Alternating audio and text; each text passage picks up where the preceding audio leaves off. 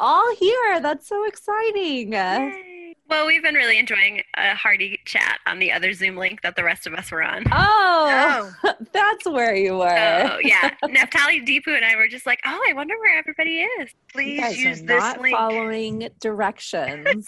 well, it was in Basecamp. Base camp. Chris- I don't have time to go spelunking through Basecamp at 7 9 a.m.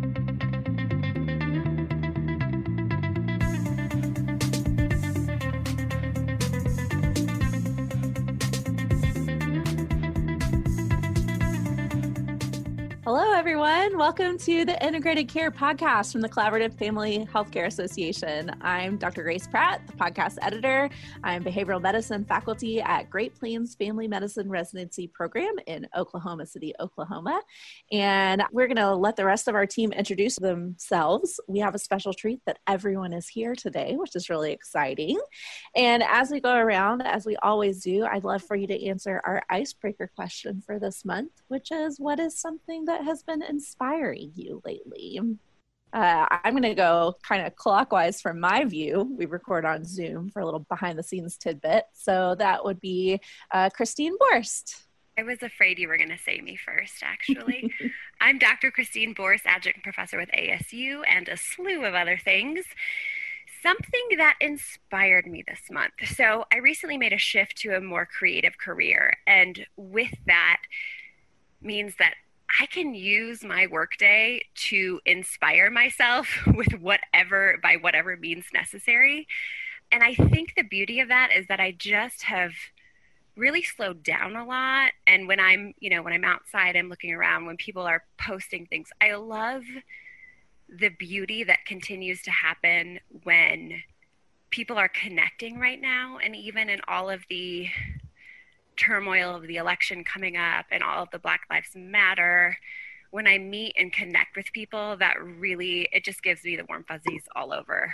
Um, so yeah, people. Awesome, thank you. We have Amber Gordon.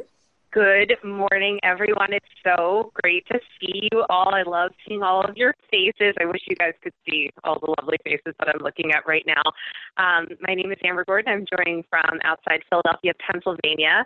Loving the icebreaker question. And I have to say that lately I've actually been embodying a lot more of the divine feminine energy in my life. So this podcast is really great topic for me right now, and just been doing a lot more dancing and um, mindfulness practices, a little bit more meditation, just softening things because I've really been powering through a lot, with, especially with quarantine. So I've been very inspired just kind of to embrace a little bit more of the the feminine in my life lately, and that's been bringing in all sorts of awesome creativity. Um, so I love that you said that, Christine, because that's definitely a space I'm in as well. Awesome. Well, Amber alluded to our topic for this month. We're going to be talking all about pregnancy and fertility, childbearing, and how that impacts uh, couples and families in the integrated care process. So, a little plug there, a little spoiler alert. Uh, we have Deepu George. Hello, good morning, good afternoon, or good evening. My name is Deepu George, and I currently live in the Rio Grande Valley. And I am uh, actually returning after a few episodes, right? Like, because I haven't been around for the last couple of them. Happy to be here.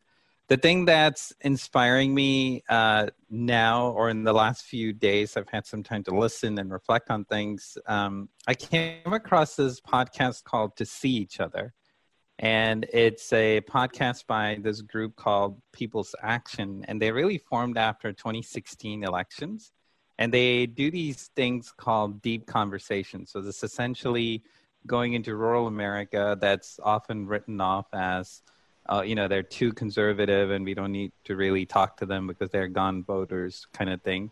But this really employs, like, to me, what it feels like a motivational interview kind of way to community organizing and so they track these stories from Michigan and Iowa and all these rural communities where they begin to talk and uh, connect with people on these different issues. And I just thought it was a, very neat model for democracy. And I thought, man, BHCs have a lot of skills to do this, like at a large scale, at a community level. Uh, so yeah, so I've been exploring that and really connecting with that. It's inspiring, especially for the time that we live in. Absolutely, bridging those divides uh, Naftali Serrano. Hi, I'm Neftali Serrano, or, uh, you know, I often begin presentations with, or Neftali Serrano, whichever way you're able to say it. Um, and they are actually definitely both correct. Um, my name is a Jewish name, and you can say it in English. Uh, I'm sure there's a there's a Yiddish way of saying it as well. Um, I love my name. So uh, I am the CEO of the Collaborative Family Healthcare Association. I'm happy to be here. Happy to see, uh, just like you said, Amber. It's so nice to see everybody today. This is a really special team. We enjoy each other. Uh, this is like one of the fun times of uh, the month for for me certainly. Uh, what inspires me? So uh, you know, th- these days my head is like knee deep in conference planning stuff because we have our conference October seventh through the tenth uh, virtually, uh, which is a different thing this year. And so what what has been actually inspiring me has just been um, all the super talented people. So I, have I've sifted through all the sessions and I see all the names of people from all over the country. And in fact, we actually have some folks from outside of the country this year. Um, and it's just it just floors me the creativity and the passion, uh, the breadth of desire to make things better uh, for for people for for uh, individuals, for families, for communities, for the healthcare system, for healthcare workers, and um, yeah, I just can't tell you what it's like to feel like you you know to to sense that energy. And I think uh, again, in, in light of everything that's happening now, it's really hard to sense positive energy these days. There's, there's a sense of foreboding almost in the air around politics, uh, obviously around the COVID pandemic, around the continued fight for social justice. And I just like, uh, I've really taken some inspiration from the wind of all these beautiful, talented individuals doing what God made them to do on this earth and, and bringing positivity and light into the world. To me, that inspires me and, and makes me feel less alone in the world and, and feel like, you know, this is awesome, you know, and I'm so so cool that these people share their talents in these ways. Um, so yeah, that's that's what I've been kind of thinking about lately. That is awesome. I think one of my favorite things about CFHA is the depth and breadth of knowledge that it represents. All of our, um, you know, organization members, and you know, there's I, there's experts in our field and uh, people who have written the books and you know developed these core central tenets who are accessible but then also so such a diversity of other voices and so many other um, people who have so much wisdom and expertise that they share so graciously. And so i can't wait to hear more. Um, you know i know in a minute about our news and notes you'll share some more with our listeners about how they can join us for our virtual conference. But first bridget beachy Hi, I'm Bridget Beachy. I'm a clinical psychologist out here in Yakima, Washington, Director of Behavioral Health at Community Health of Central Washington. And uh, everything currently is on fire, uh, and that's pretty depressing, obviously. But um, obviously, on the other side of sometimes some really difficult things are some very inspiring things. So, I guess what I've been inspired by is the fact that the entire Pacific Northwest is kind of burning to the ground, and yet the amount of, I guess, harm to, well, they've been able to stop and contain some of these fires to uh, reduce the amount of damage there is to uh, certain farms and animals and people. And I just think that that's extremely inspiring that although things can feel a certain way, and they are obviously very dangerous, there's been so many things developed to contain these gigantic raging fires and so I think that's a testament to people really wanting to do the right thing and to uh, save our save our land and save our people and save save our animals. The resiliency and humanity of that is yep. definitely hopeful. Uh, I'll answer my own question in a very different direction than all of your inspiring ones. But I was listening to uh, the Office Ladies podcast this morning, which is uh, Angela Kinsey and Jenna Fischer, who were uh, played Angela and Pam on The Office.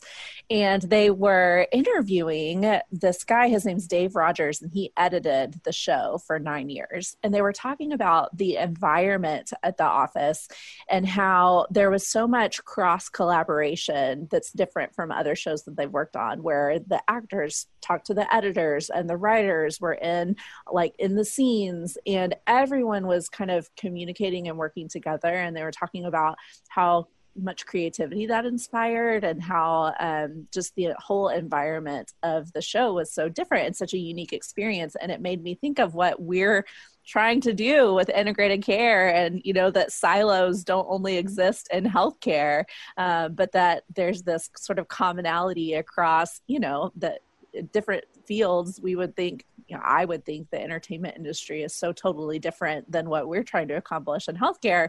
But you know, there's some some commonalities of collaboration and how we can learn from each other and grow. And when we break down those barriers of communication and um, you know depend on and learn from each other's expertise how much magic that can create so that was inspiring to me this morning on my commute in uh, well as everyone has already said, it's so good to see all of our faces. Um, before we jump into our main discussion, I know that we do have some news and notes, and especially about some more information about our virtual conference. So, Naftali, could you share a little more about that?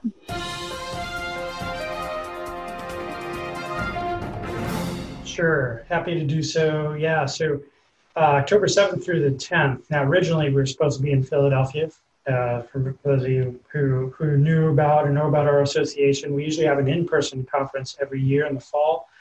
And unfortunately, obviously with COVID, that's not possible.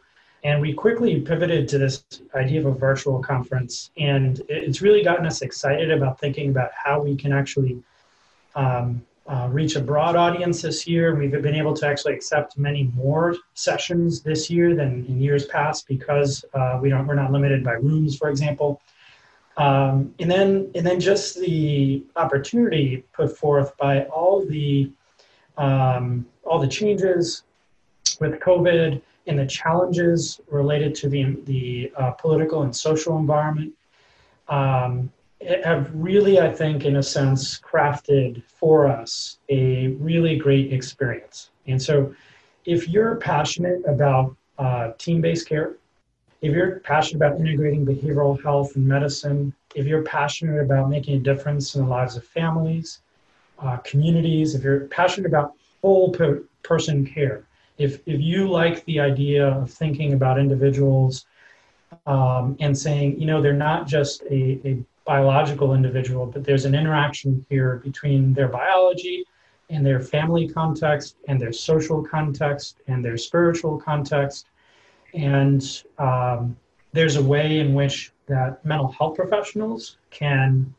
uh, uh, play such a huge role on a team uh, to to really uh, make change in a different way, a more impactful way than just uh, providers uh, working in their silos.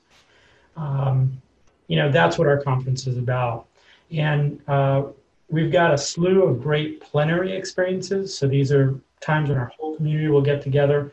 We're going to get together around COVID. We're going to get together around social justice issues and the Black Lives Matter movement. We're going to get together around health equity. Um, we're going to get together around uh, uh, the politics of the situation.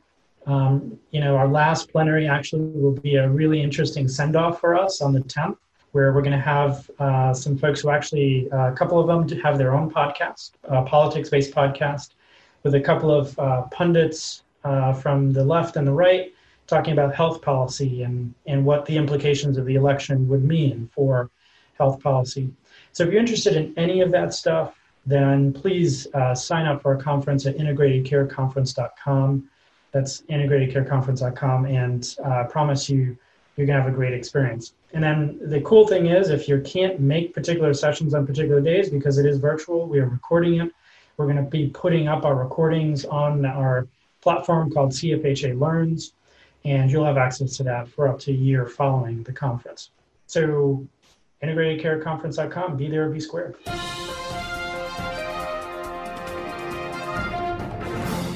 Awesome. I'm looking forward to it. I can't wait. Um, sorry, I have one more thing before we jump into our topic for the month. Um, a, a little bit of amusement, hopefully. So, a friend of mine has her students in her class listen to episodes of our podcast and reflect on them as one of the assignments for their integrated care class and she was grading them yesterday and she was texting me some of the names our names sort of that were written into these written reflections and so i thought i might just share with you some of the names that the students heard and wrote into their reflections um, there was neftalia natoli grace pratts bridget ichi bridget jean dp george Christina, and let's see, Nalia Cerrone. oh, that's awesome. So we may need to enunciate better at the beginning of these podcast introductions, I think. I think that is the takeaway. And maybe to direct people even more to our, uh, there's beautiful pictures of us on the website, integratedcarenews.com. I'm used to having my name mispronounced all the time, so I'm like, I'll take whatever comes my way. I'll just uh, sort of correct you in in the, in the path of our conversation. Yeah, there's a there's actually uh, a Deepu a little inside family uh, joke in my family because I don't know how, but they my kids got wind of your name at some point, and uh, and they're like, Dad, you have a named You you have a friend named Deepu? your friend's name is Deepu? And, and I was like, you know, no, that's not the way you say it. And they just kept repeating it over and over and just to bother me. Because that's the way our family jokes, it makes uh, jokes about each other. So, yeah, there's lots of naming naming issues here. Well, let's transition now into our main topic. Um, so, this is a passion area for me, and I know for several people on our on our team. Thinking about um, pregnancy and perinatal health, and I, you know, when we think of pregnancy, we know that it's not just the simple you know nine months of pregnancy but everything that leads up to conception. There's so much with infertility. Um, you know postnatal mood disorders are such a central thing the cultural elements around pregnancy and birth, um, even trauma survivors and how they navigate that experience of pregnancy and birth. And so I thought maybe we could just open up broadly and discuss, you know, what have been some of our the experiences represented by our team or that you've heard, you know, worked on in your system of working around perinatal health for women and their families. So, the first thing that really comes to mind is when uh, my husband and I are trying to have our first child, and it took over a year, which I know is nothing in comparison to what a lot of people go through. But at the time, I was working as a BHC, and there was a patient who I had known well, um, a teenage patient, and she came in and she found out that day that she was pregnant. And so they had pulled me in as the BHC, and we had a great relationship. But then there was also me as the you know what 29 30 year old who is like how is this happening? Right? So on, on multiple levels here i had to be here for her and everything that she was going through. And then also as a woman who was trying to get pregnant who couldn't grapple with all of those things and not have the support i think as a patient at my own ob to deal with that. And so i think that it's so pregnancy is so multifaceted and complex and it means so many different things to every single person that it's a lot to have to balance with the patients that we work with. That's really interesting, Christine. You said that about how you you were reflected on how you you were kind of wishing for that that support from from your OB, uh, and and it's it's so true because I mean, if you reflect on on visits for pregnancy, like I know having my own three kids and going on a lot of these visits with my wife, it didn't seem to be a lot of time to address the sort of feelings around what was happening here. And this is like such a huge,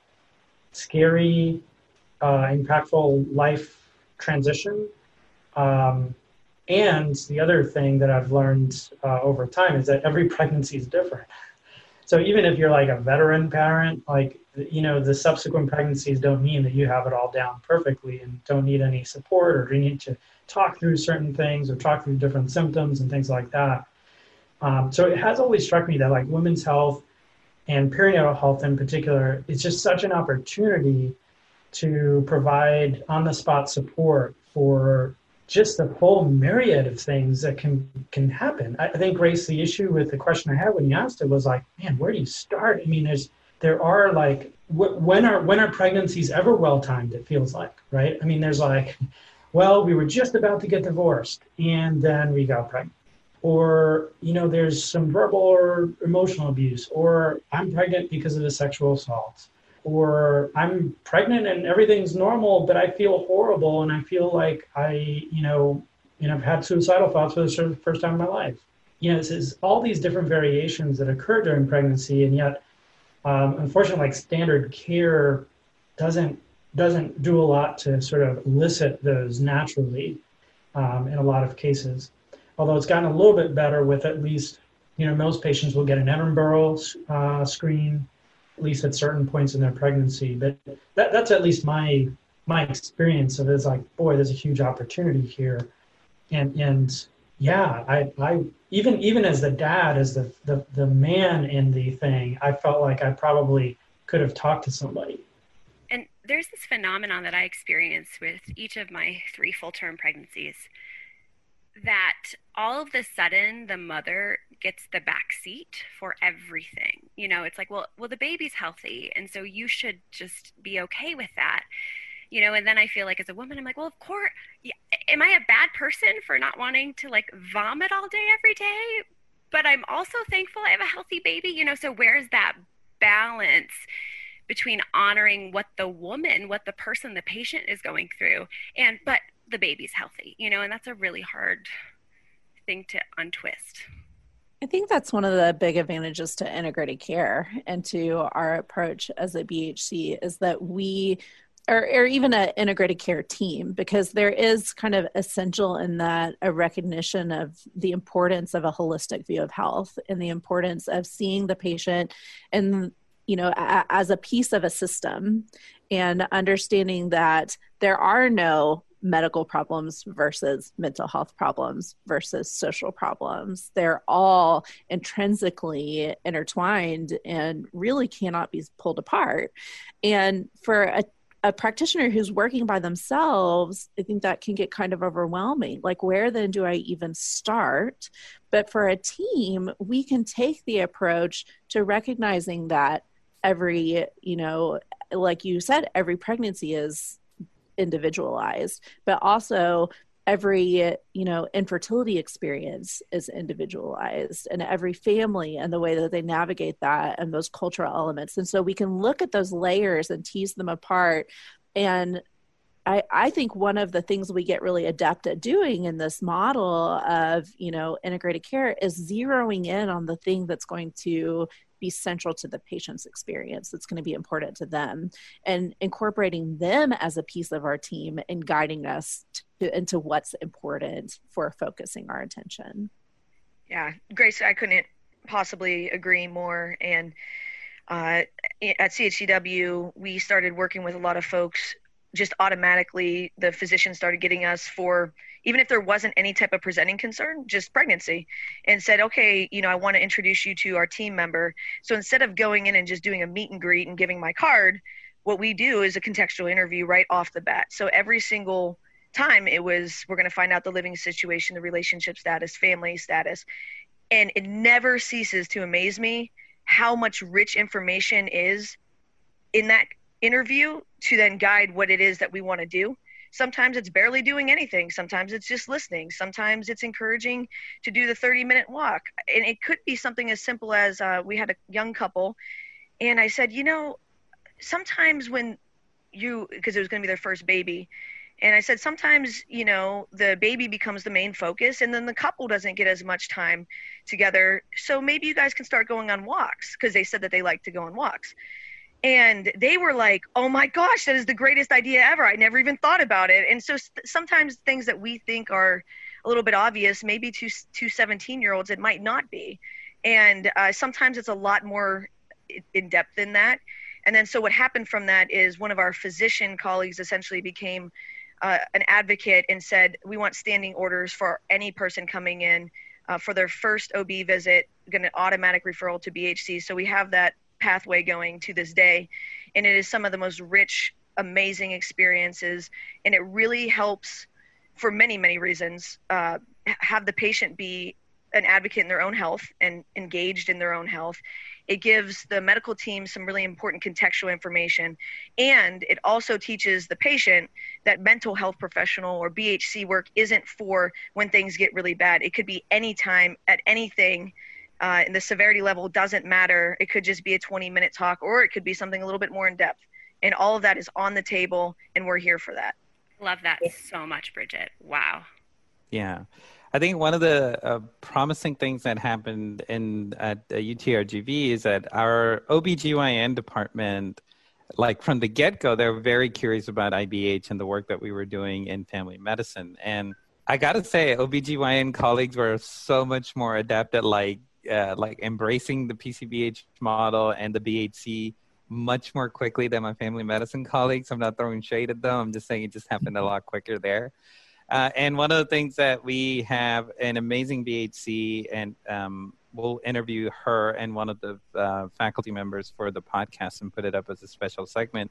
But they've really embraced the model, and we are trying to now figure out like so during their prenatal visits, there is standard BHC visit at different time points when they're in clinic.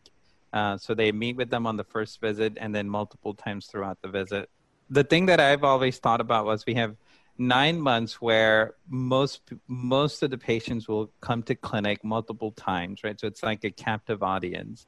And the the thing that I've always uh, thought about are two things. So one is the entry of a child, especially if it's their first birth, um, really changes the family system, whatever the family system turns out to be, right? Uh, whether they're married, cohabiting, divorced, separated, et cetera. It sort of introduces a whole bunch of complexity. And even when you're in a sort of stable, supportive environment, introducing a new person, a child, a needy child into the mix can be stressful. So I can't imagine what it means for couples and um, others who are in, in a less stable or a more complicated situation to deal with that. So one is to just address the family system health and the relationship health, like Bridget was saying, like, you know, what are you doing for each other? The other thing that I think about is if the mom had ACEs and pregnancy is likely to trigger some sense of memories and other things related to the ACEs, and that if unless addressed, I think it almost sort of becomes a silent note that will continue to keep playing into the pregnancy, into her behavioral and emotional patterns, and she will you, sort of rely on to sort of respond to the child's needs and other things. So I also always uh, do think about the role that we can have in those nine months to begin to look into ACEs and probably give coping skills, get their partners involved in talking about these issues so that it can be a more open conversation, right? So you're sort of like releasing the pressure that we know is there, but for a lot of people, they're not really acknowledging that it may be there, right? So, and I think that's that entry point may do a lot to sort of curtail intergenerational trauma and uh, like the passing down of those rough experiences to sort of become the blueprint for the development of their family system or unit this is when I wish that our podcast was a video podcast so everyone can see how emphatically we're all nodding with what Deepu just said. Uh, yeah, you know, um, so my kind of area of research interest is around pregnancy and trauma and how that impacts families. And one of the reasons why pregnancy is so difficult for trauma survivors is because you know that one of the, that core piece of trauma that's a lack of control. And a lot of times lack of control over your body or your circumstances. And then we can conceptualize a lot of trauma survivors reactions and you know ways that they navigate that as attempts to regain control. Pregnancy and even for those who have difficulty conceiving infertility is a almost complete lack of control of your body. Um, you know, you for someone who's navigating infertility and um, you have this goal in mind that you want and pieces aren't cooperating and there's so many medical procedures involved in that a lot of times um, and then once someone achieves a pregnancy frequently there can be losses losses are much more common than are discussed, I think, among our kind of cultural understanding or our general population. And so the way the family nav- navigates that, but then also just the lack of control over their body and the way that it's developing. And so there's a lot of pieces that go into that that can be triggering of trauma. And just like you said, Deepu, it's such a great opportunity for us um, to intervene. Bridget put in our chat that uh, OB uh, visits our family system providers playground, which is a, a great true. language to put there too, because yeah. we typically not only have the pregnant person, but also whoever's in their support system is involved and engaged in that care. And it is a really great opportunity to expand our system and expand our influence. Yeah, and I think Grace, the other thing that I think about during pregnancy is all the complications and all the challenges and then when uh, you lose the pregnancy uh, whether it's a miscarriage or other issues that come along the way.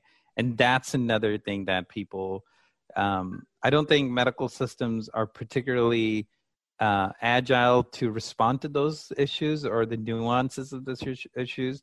I've had a lot of patients over the years where two things have been common. So they've had a miscarriage and it was never addressed after the event meaning from a sort of like discuss it check in with the person what's going on kind of issue. And so it's sort of like the silent again one more silent thing that they're carrying with them. And i've had mothers who whose children are now like 12 13 had really bad um, postpartum depression never addressed or never talked about it. And so right now when they're uh, beginning to experience these different symptoms based on different contextual factors, they're really, their memories are like t- 12 years ago of what was happening in those like those 8 to 12 to 14 months after their pregnancy, right? And so there are a couple of things that I, uh, there's a website called grieveoutloud.org. Um, it's a support group um, it's a support website with all kinds of resources for mothers who are grieving and really connects people to stories of women who have gone through this and they sort of guide them through that. And I found that very helpful uh, place for patients to go to. Um, they have videos and other resources that they um, have there.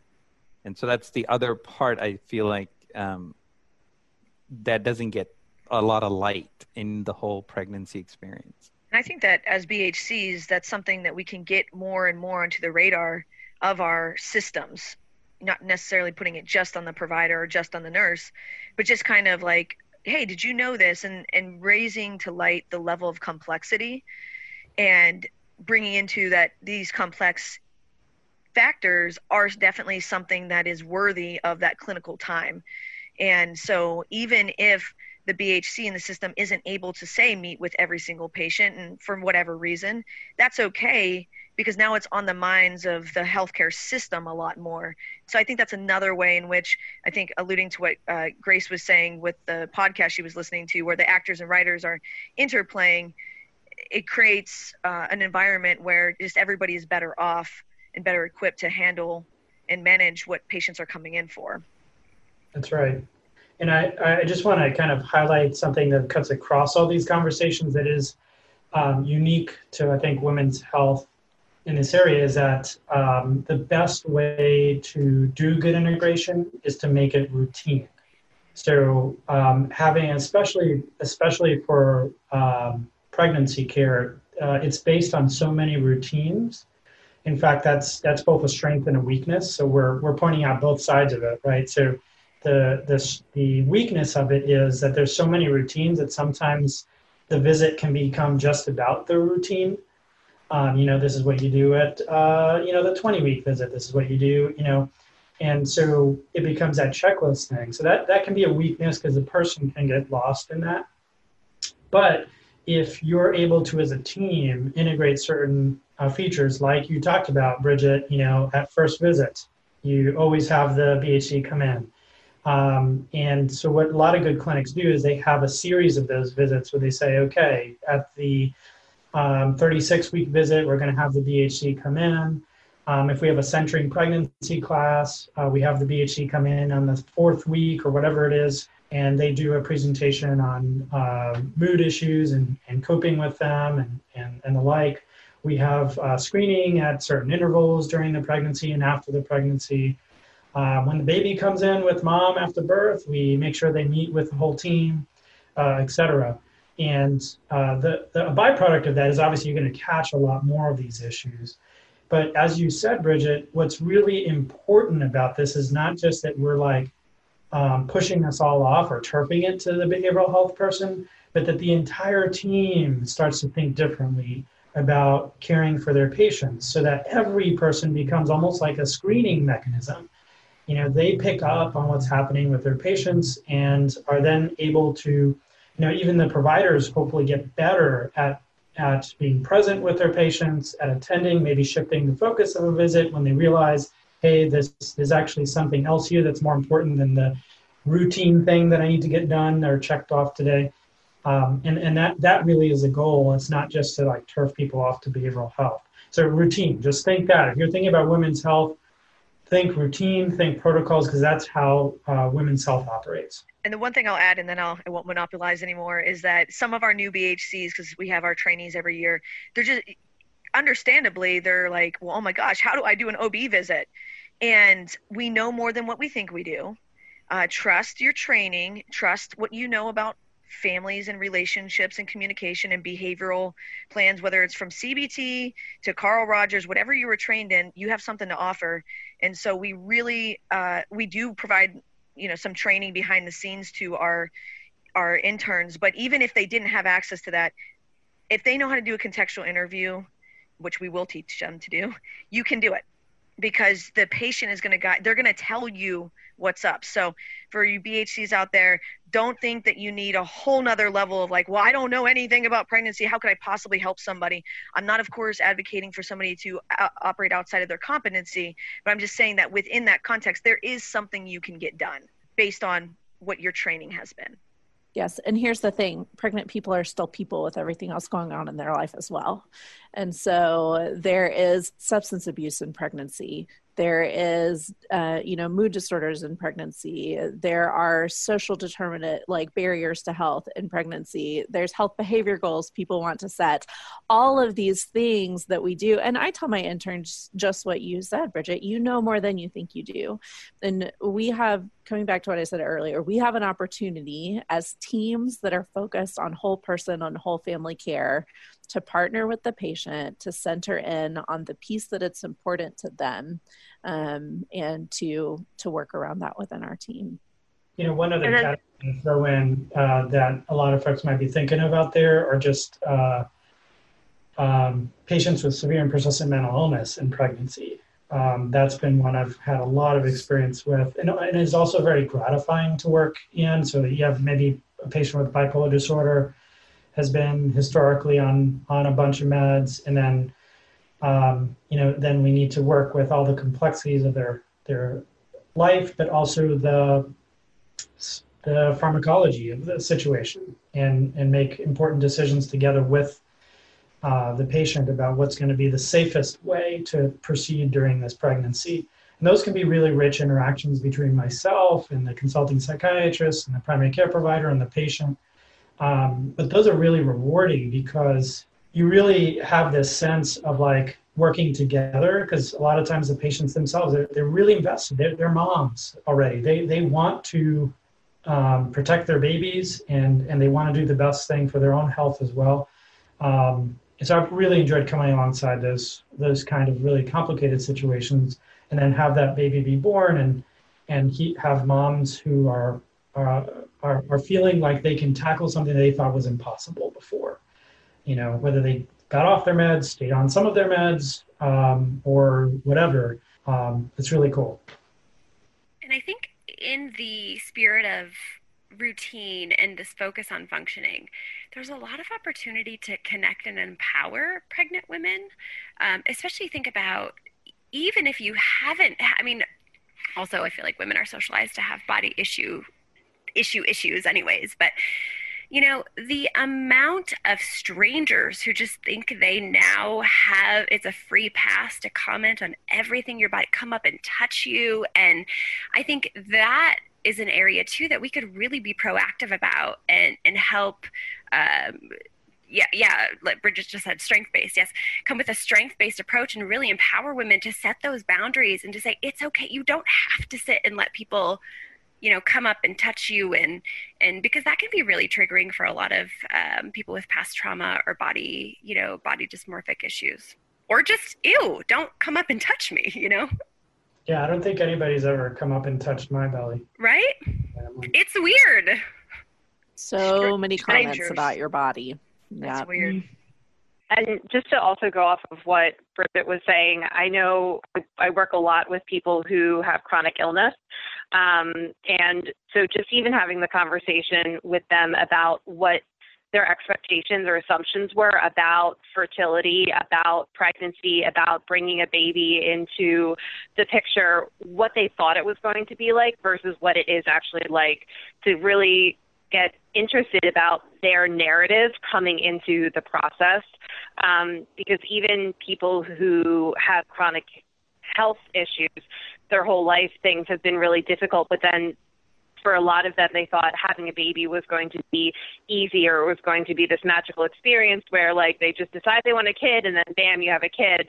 Um, and they really struggle with feeling even more broken on top of you know the chronic health struggles that they've already been dealing with because of fertility issues or you know even a previously otherwise healthy person experiences health struggles for the first time in their life during pregnancy and like what that's actually like for them. So i think that there's a lot of narrative here in terms of like what we see in the media what we see in movies what you know we were told from our friends. Um, and i'm speaking obviously as a as a woman in this context in, in terms of like what we're bringing into it because there's so much stuff there to unpack. And i really do feel like that influences how people are able to kind of construct their own individual narrative about the process and about the experience yeah amber that's a great point because that, that chronic illness piece in particular um, there there is a lot of shame that can happen when when you have infertility and you have a chronic illness because um, a lot of times women will feel like it's their fault um, that speaks to that broken piece you're pointing out, Amber. It's like like oh well, I've got this chronic illness that I deal with, and I can't get pregnant, and I'm broken, and it's it becomes kind of a personalized shame issue that they carry that um, actually can interfere with any efforts to kind of remedy the fertility issues um, and and uh, obviously cause problems in couples uh, that I've had to work with um, oftentimes. And, and again, a lot of these things operate in the background. Um, and so they may not even come out in the medical visit. Uh, the medical visit might just be the content, might just be, well, we've got these, you know, we've done these analyses and it looks like this is going fine, you know, and you should be able to be pregnant, but, you know, we'll just give it some more time, you know, and, and yet there's no discussion of this underlying um, sort of component. And just to double back on what Bridget said before, um, and, uh, and, what Grace reiterated, uh, for those new BHCs out there, um, when you do see a patient with with a with a complex array of issues, like they have a chronic illness and they have infertility, um, like don't try not to get overwhelmed with feeling like you need to be a specialist and understand each of those components. Usually, it just takes a little bit of curiosity, a little bit of research, sometimes just sidling up to the to the physician uh, providing care and just saying, "Hey, can you tell me a little bit about what COPD is and how it works? Um, can you tell me a little bit about lupus? Right? Um, can you tell me a little bit about rheumatoid arthritis?" And and you just need to know a little bit enough about what treatment looks like and what uh, what what the condition is like for patients, um, and and and pick up that knowledge. But most of what you need to do is really just uh, focus on the individual and focus on their context, as um, as Bridget reminds us so often, and be as helpful as possible in that moment to the to the patient and to the team around you. those other little details can sometimes distract you from being helpful just because you think you have to be an expert in those issues. Um, but you don't really have to be an expert. You just have to know enough about the patient's experience of those issues in order to be able to intervene with those. So just don't get distracted by those uh, labels, although I do encourage curiosity about it. And for the love of goodness, medical providers out there, nurses and BHCs, anybody, do not make assumptions about who that person is in the room with them. Always just ask. Just ask, find out, do not assume anything. Uh, and it's in the patient centered communication observation form and lots of different things that we're trying to teach to our physician residents, uh, but always finding the relationship and not making a guess at that. Yeah. yeah, even on diagnosis, this is a this is a thing that I was kind of shocked at when I first started working in primary care, you know, 20 years ago. Um, there's a lot of diagnoses. You can't assume who the patient is based on the diagnosis, because even the medical diagnoses are very very broad. Uh, you know, so I, I remember so having some early conversations about low back pain, right? And I thought I thought going into primary care, like people know exactly what low back pain is low back pain is a like sort of generic description of things that are just, you know, like it can mean a bazillion different things, you know. Um, even the experience of rheumatoid arthritis, it's not the same for every single person with the arthritis. I mean, it's really, really different. Can have many, many different kinds of symptoms. So, um, you know, just going in with that sort of approach is is helpful to kind of put all that behind it and say, I don't need to be a specialist in every single area. I just need to be a specialist in people. One of the things this conversation is reminding me of is the importance of health beliefs. And when we're trying to make sense of patients' behavior around something, thinking about you know what are what are the beliefs central to them? What do they think is the cause for this? What do they think is the cure? What concerns them about it? And that can veer into spiritual beliefs. Sometimes it does especially you know when we're talking about infertility and pregnancy there's so many spiritual and cultural beliefs. When someone is struggling um, you know with conceiving a lot of times there's kind of a, a spiritual questioning or reckoning of existential what is the meaning of this? How do i make understanding of this experience? Um, but if we can help as the bhcs to elicit some of those health beliefs and to understand the patient's perspective. That goes back to to what you guys are saying. You, you don't have to be you know a content expert on the specific you know problems on the patient's problem list but we need to be process experts. We need to be you know the experts in facilitating these conversations and eliciting the important pieces for our patients and for our or, team. in other words you don't need to have gone through a pregnancy to be helpful. Absolutely. Absolutely. Although i would say be be humble if you are a male going into that experience and avoid saying things that are uh, unhelpful. We as males sometimes, even professionals, tend to say things un- unhelpfully. Like, yeah, one time I I experienced pain, um, and then you know if you make that comparison to the pain of childbirth, going down the wrong wrong road there. You have lost the audience at that point. If you guys only knew how often that happens, oh my. You know, I one thing is just to avoid making assumptions in general um, so, you know, you said we can't assume who the person is in the room. We can't assume the context around the pregnancy and whether it's a happy thing for the person and the family. Even if, you know, it may seem so clear to us, oh, wow, you've had so much infertility and now you're pregnant. Congratulations, you got what you always wanted. That's not always how that goes. And there's just so much to unpack. And to approach with a spirit of, I think, um, curiosity, like you said, and also just tentativeness and reading the room and using our patients' cues and those nonverbal pieces of their communication. Any uh, kind of last tips or thoughts that we might want to share as we're wrapping up this conversation, and then we're going to move into that special segment. I think uh, one I of the things. Oh, um, go ahead, Amber. Oh no, I was just going to say that you know I think being able to also like allow space for the pregnant person or the person struggling with infertility to really advocate for themselves. I think Bridget put in our chat, of, you know, about coming from a strengths-based approach, and like I feel like that's really, really, really important, especially considering the fact that there is so much that gets overlooked in terms of women's health, and especially when it comes to childbearing and fertility, um, because of all of those societal assumptions. So, really, just making sure that we're like, hey, you know, do you have any last questions? Do you have any concerns? The floor is yours what do you feel like you want to tell me right now? Really empowering them to use their voice and to share their experience and letting them know there are no wrong answers. And even if you feel like everyone else in the world has told you you're supposed to be happy and you're not actually feeling happy, that this is a safe space to communicate that. And we're the people who are going to help you and support you. I also think it's important to remember the moms and the families after the baby comes. Um, the world responds with joy in what's a really um, it can be a really traumatizing time even if everything goes smoothly even if you have a good support system um, and and that goes even for how the birth was breastfeeding or not breastfeeding sleeping so even if somebody isn't diagnosed necessarily with postpartum depression um, there's still a lot going on there so how do we continue that conversation not only at the six week checkup but beyond that into the first couple years yeah, and I think that dovetails what I would say. I, I just think women's health in general is a huge opportunity. Women are powerful. Um, they play powerful roles in families.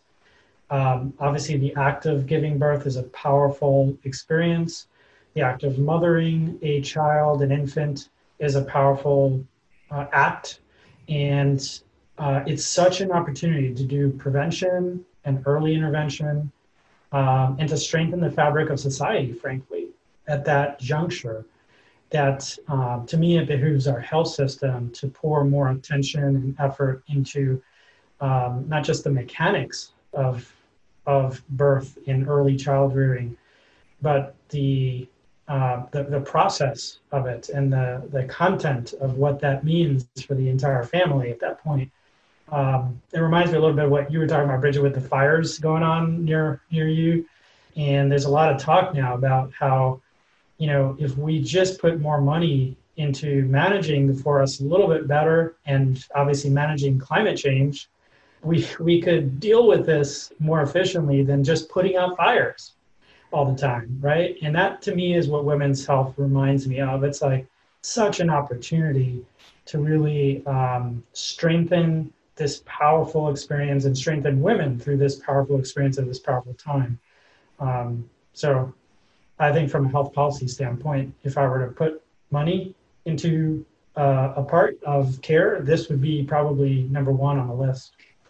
Yeah, and I, I think one of the indicators of a nation's health is what are the policies and how, how does the nation treat women's issues, children's issues, and issues of poverty, right? So, like the number one investment for economic progress is investment in women and women's health and education because they are far more responsible, uh, probably can handle a lot more and make better decisions in that because they think about the family they think about from a nurturing point of view and have a lot more power while doing it. And um, so in third world countries and other places where a lot of development work goes on, there's always this question of what are we doing to uplift women's health and their education and their investment on that inspiring note, I think that we can kind of close our conversation. We would love to hear from our listeners what you think. Um, you can email the listserv to continue the conversation among, you know, our organization members if you're on there. Um, but we would just love to hear your thoughts and the good work that you're doing to support women and families and around perinatal health. Uh, Grace, sorry to, mm-hmm. I, am just pulling up the number that people can call. Yes, please. Uh, a message. So it's 984 206 1636, extension 1636. That's 984 206 1636, extension 1636. Awesome. I'm also going to put that phone number in our show notes. So we'd love for you to give us a call, leave us a voicemail, and maybe we'll play it in our show too. Um, so we're going to go to a special segment. Deepu has done an interview for us about some people who are on the ground doing this work, really focused in women's health. Uh, so let's do that now. Uh, good morning, good afternoon, or good evening, whenever you're listening to this podcast. I want to welcome you to this special segment of uh, this episode. We are fortunate to speak to two of my colleagues who work with me at the University of Texas Rio Grande Valley uh, School of Medicines. They are both uh, part of the Department of Obstetrics and Gynecology here. I have with me uh, Dr. Elisa Serapio. She is the Assistant Program Director and an Assistant Professor of OBGYN. She completed her residency at UCSF and also then completed a fellowship in family planning uh, at UCSF and the Leadership Training Academy with Physicians for Reproductive Health. She has a uh, passion and a focus on research and program development with interest in care of patients facing complex and complicated pregnancies, quality improvements, and interventions to lessen health disparities. And Dr. Serapio, welcome to the interview. Collaborative Family Healthcare Association would be the best home for you in the future as you like explore your professional homes and things that you want to get involved in. The other person on the podcast is actually a good podcast listener. She actually listens to most of our episodes. Uh, her name is Christy Karik Ball, and she is an LPC and has been an integral part of our primary care behavioral health integration efforts at UTRGV for the past several years. And she has a unique experience, which we'll hear from her in a few minutes, because she started off as a BHC in a family medicine clinic and then when we had the opportunity to advance our integration to OBGYN, we trusted her and she has done a fantastic job in taking that forward. So we'll hear from both um, uh, both perspectives. So thank you both for being here today. Thank you. All right. Thank you for having us. Absolutely. So, Dr. Serapio, let me start with you. So, uh, just to get your perspective, sort of to set us uh, thinking about OBGYN and integrated care tell me um, or talk to us a little bit about the importance that you've noticed in having an immediately accessible behavioral health consultant um, an integrated part of your team. What does that do for you as a provider? And what kind of benefits have you noticed it presents for the patient? So there are so many benefits to having Christy in our clinic and having this model of care for prenatal care um, prenatal care is kind of a unique time in a patient's life because maybe for the first time she has health insurance. Uh, for the first time, she might be highly motivated uh, to take care of herself, and if not for herself, then for um, her her building her family. Um, and so, it is a really special time for patients to be able to set aside time, be able to to have extra motivation and the support and access to healthcare um, to work on really important issues throughout the lifespan, but also improve outcomes for their pregnancy. So okay. patients come into prenatal care very routinely, um, and it's great when they have continuity and um, access to somebody who can help guide their journey. Okay, so it's like a you have a captive audience for yeah. about nine months, and they have to meet these uh, requirements in between in thinking about prenatal care as being this special motivated time when patients are likely to have a more stronger focus on their habits and other things what are some of the routine things that uh, you see behavioral health consultants being routinely involved in that are not often thought about but has a lot, lot of benefits in so, one of the biggest things that we start talking to our patients about from the first prenatal visit is the gestational weight gain goals. And when a woman gains more during her pregnancy than is recommended, then she can have really significant outcomes, including needing a C section when she otherwise wouldn't have needed a major abdominal surgery for her delivery, or having the baby have the shoulders get stuck, and, and really big, big deal things that um, improvements in weight gain during pregnancy can help ameliorate those things. And so from the very beginning of pregnancy, we try to set goals with our patients, but we have a limited amount of time as physicians. And so being able to uh, have some extra help uh, with that goal setting is really key for that particular goal. Yeah. So, like, weight gain is like a critical marker almost, right? Because uh, it can mm-hmm. have a lot of implications mm-hmm. for delivery and post delivery uh, health for the mother and the baby. Absolutely. So, that's one area. In terms of thinking about um, psychosocial, behavioral aspects of care, what are some of the things that you typically uh, see like an easy entry point for like a behavioral health consultant?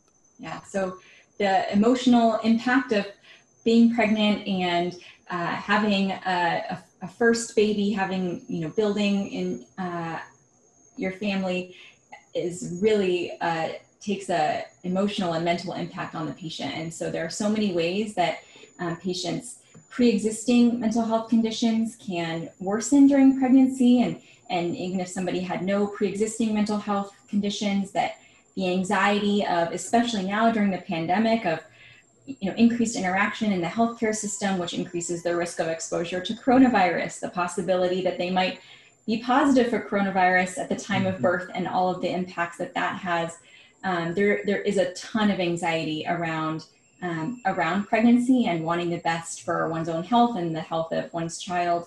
Um, and so you know that anxiety piece is is is is huge. Okay. And so pre-existing mental health conditions can worsen during this time. And so getting appropriate help to address those would be very helpful i'm going to bring christy in because christy you've been part of the practice now for two years now yes right okay and so before we sort of get your perspectives on the couple of things dr serapio sort of answered talk to me a little bit about your transition from being a family medicine focused BHC and the transition to an OBGYN clinic. Uh, what was new for you? And over the last two years, what are like the big um, learning curves that you've had in working with this population? Sure. Um, so the transition um, definitely, I mean, had um, had its um, rough start, right? Uh, at the beginning, the terminology for sure was like the biggest, uh, what is going on? So Dr. Serapio, correct me if I'm wrong, but uh, OBGYN has a reputation uh, for having more acronyms than yes. other specialties. Is that true? It is. Okay, so uh, for sure that was one uh, big one. So once right away I started uh, sorting through and understanding what the G's and P's were and how the obstetric, obstetric history was presented. Um, the, one of the big other differences between family and OBGYN is that there's a lot of procedures. It's a surgical, um, surgical specialty. So um, that changes the nature of the interaction and the, and the clinic flow. Uh, okay. So adapting to that for sure um, was um, something that had to happen. Um, and besides that, um, the specific issues to a woman, the reproductive health um, of a woman through the lifespan and the impact it has on her wellness, um, that was like the first thing that stood up, stood out um, from unplanned pregnancies, um, leading to complex pregnancy choices, to infertility, to teen and perimenopausal pregnancy, women that were having many, many children um, and you know struggling with the care leading into next caregiver, caregiver stress and fatigue. All of these issues for me stood out more than um, when i was in family seeing women. All of a sudden these things were just coming up because that's why they were sure. there. They were there for um, their reproductive health. Um, yeah caregiver stress and fatigue huge. Um, women um, disproportionately share the caregiver burden um, mm-hmm. for children um, still in, in you know in modern day society. In 2020 absolutely yeah. um, intimate partner violence right that's another one that came up a lot more than in family um, maybe because the population is exclusively women but um, it's also because we screen for it it's one right. of the you asked what are some of the social factors that um, we screen for um, intimate partner violence is one, and that's um, as per ACOG's guidance. We have to ask. Um, and of course, um, perinatal anxiety and mood disorders also. Yeah. Mm-hmm, the changes that happen to the woman's mood during and after pregnancy. Um, all of those um, were unique topics that I had to delve into and, and look for a specialized training and, and um, you know, bring up my competencies to be able to be effective in clinic. Okay. Mm-hmm. So there are un- unplanned pregnancies, infertility, teen pregnancy, caregiver burden. So there's a lot of stress-based, anxiety-driven processes that can happen during this whole mm-hmm. period of journey to motherhood and after motherhood and all of that. So beyond motherhood, uh, when you just generally begin to think about women's health in the long run, um, what are some of the common issues where behavioral health, psychosocial issues uh, can become active. So, uh, so this is menopause and other things, right? So I'm not thinking about all the different aspects. What are some of the things, Dr. Serapio, that you would think would be helpful to have a behavioral health consultant or a behavioral input to uh, women's health issues in general beyond pregnancy? And Christy, you can also then join in and think about and talk about the things that you've seen. Well, Christy and I could probably tag team all the patients that she's recently been referred to um, that uh, that are not in the prenatal context but have huge needs. You know, when women's hormones change, it really affects their mental health. So the perimenopausal transition is known for creating a lot of mental health concerns and at feelings of agitation and irritability. Um, and um, around that time, there's and depression. And there's also um, issues around sexual pleasure and having a satisfying sexual life in the perimenopausal time that mm-hmm. having somebody to talk to and, and make goals around is, is really helpful. Those are just two examples that I feel like in the last couple months that we've talked about, Christy. Mm-hmm. And insomnia and um, mm-hmm. the perimenopausal period also. And of course, it impacts um, the mood. Um, right. And I'm assuming that there tends to be maybe a sense of shame, inadequacy, or similar themes around issues of sex and sexual pleasure after menopause or during menopause or in that uh, process for women to talk about. Is that typically the case? And does having an integrated care environment make it easier to sort of like open up those spaces to talk about it in um, in in specific ways than in general conversation? Yeah, absolutely. I think that what we never want a patient to feel is that we are ignoring a concern. And if I had to refer a patient to an unknown source that they have to wait for an appointment for, and you know, you know, I don't really know who I'm referring to, that to some extent makes it might make the patient feel like I'm just, you know, shifting um, the responsibility elsewhere. Um, whereas when I'm able to say, I would love for you today to talk to my colleague who really knows how to talk to women about this issue. Um, it is such a helpful way for the patient to feel really fully cared about um, and have the extra time on that day when she is there for that problem mm-hmm. um, to get that addressed. Okay. Christy, any thoughts on that? Like uh, thinking about specifically issues surrounding um, the, the issue that we just talked about potentially around shame and guilt and not wanting to openly talk about sexuality, sexual pleasure, etc. Well, um, I think that um, for me it's different because we talk about all the uncomfortable things, right? That's what we do. So um, when you walk in, if you um, uh, just call it and say, I know that this is uncomfortable maybe for some people. How do you feel about talking, asking for permission? The doctor sure. wants us to talk about this they have a medical plan for you, but are you comfortable talking about this? I think that we can come up with a plan to help you reach your goals and gaining that trust, mm-hmm. calling that they might be uncomfortable, I think puts them immediately at ease. Right. I mean, it's not something Very we cool. talk about a lot all the time, you know, in normal polite society, you don't usually talk about sex, right? Yeah. But then in what we do, we also don't talk about a lot of other things like suicide, right? And, yeah. and we just do it. We do it. We have um, the training and the um, professional capacity to speak um, about these right um, in a way that um, you know allows people to be open and comfortable. Okay. That's part the, of our job. Yeah and mm-hmm. i think it goes a long way to what uh, you were saying earlier to have the patient not be transferred out mm-hmm. and to sort of say this can be addressed immediately with somebody that i know that i trust just down the hall right mm-hmm. uh, the other thing that often uh, comes up in uh, pregnancy related concerns is grief counseling and pregnancy loss. Um, Chrissy, can you speak to a little bit about um, was that new for you in a OBGYN uh, environment versus family medicine? And um, what are some of the things that you've seen and uh, that you do typically for that? Well, um, yes, definitely it's more frequently occurring in an OBGYN setting. So um, right away I noticed that I was having more frequent consults uh, relating to pregnancy loss. And um, I think the first most important thing to understand when you see a patient um, for pregnancy loss is that um, it's a complex response that they will have. It's unique. Um, mm-hmm. uh, they might feel relief. They might feel guilt. Um, their grief process will be unique to them.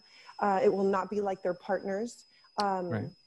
And understanding that, um, giving them a chance to talk to you and let you know and, and let them guide where it is that the consult needs to go is um, uh, always the first thing that I do um, because it is so different. Yeah. I mean, one person may be just, you know, um, accepting and, and already in the process of, of, you know, compartmentalizing and moving on. And uh, it, it, it uh, maybe is not as big of a deal as, you know, it might be for someone else. Or uh, maybe the provider, the resident or the doctor might think, oh, this patient really had a very traumatic situation. I think she's going to be really needing to talk. And, and, you know, then I talk to the patient and she seems okay and in that case, I just say, we're here for you. Um, you know, come back um, when you, if, if it is that you need uh, to talk, because at this time, you know, she's wanting to not um, process maybe, or she's processed it on her own way and she's yeah. okay. So, yeah. Mm-hmm. So it's, it's it's like finding the unique resiliency in each grief journey and sort of helping patients be okay with that. So that's one of the things. Now, in yeah. thinking about additional areas where uh, the behavioral health consultant can integrate further into different issues, I know you both have thoughts about this and talked about this. Uh, so, what would be what are the gaps that we are potentially missing in bringing in BHCs to be more an integral part of different things that could either um, sort of ease your day or enhance access to patient care, etc. Dr. Serapio? Sure. So I think that speaking about pregnancy loss in particular, um, it is one area that uh, Christy and I have have worked on on figuring out ways to improve care around around these situations that have so many uh, complex components, patients' religion coming into play, yeah. um, patients' family members needing some additional um, debriefing and description in a way that um, uh, that extra time, an additional consult, it's really wonderful to have a partner in in that process. Um, and then Christy, if you want to talk about the other idea, which I think is great as well. Um, well, um, also to talk about the complex uh, pregnancy loss. Um, we have worked together, and again, like you, just like you said, it's great to have a partner. Um, leaning on each other um, right. Has really made it. Um, I've learned so much from Dr. Serapio. She's taught me um, resources, um, just appropriate ways to approach.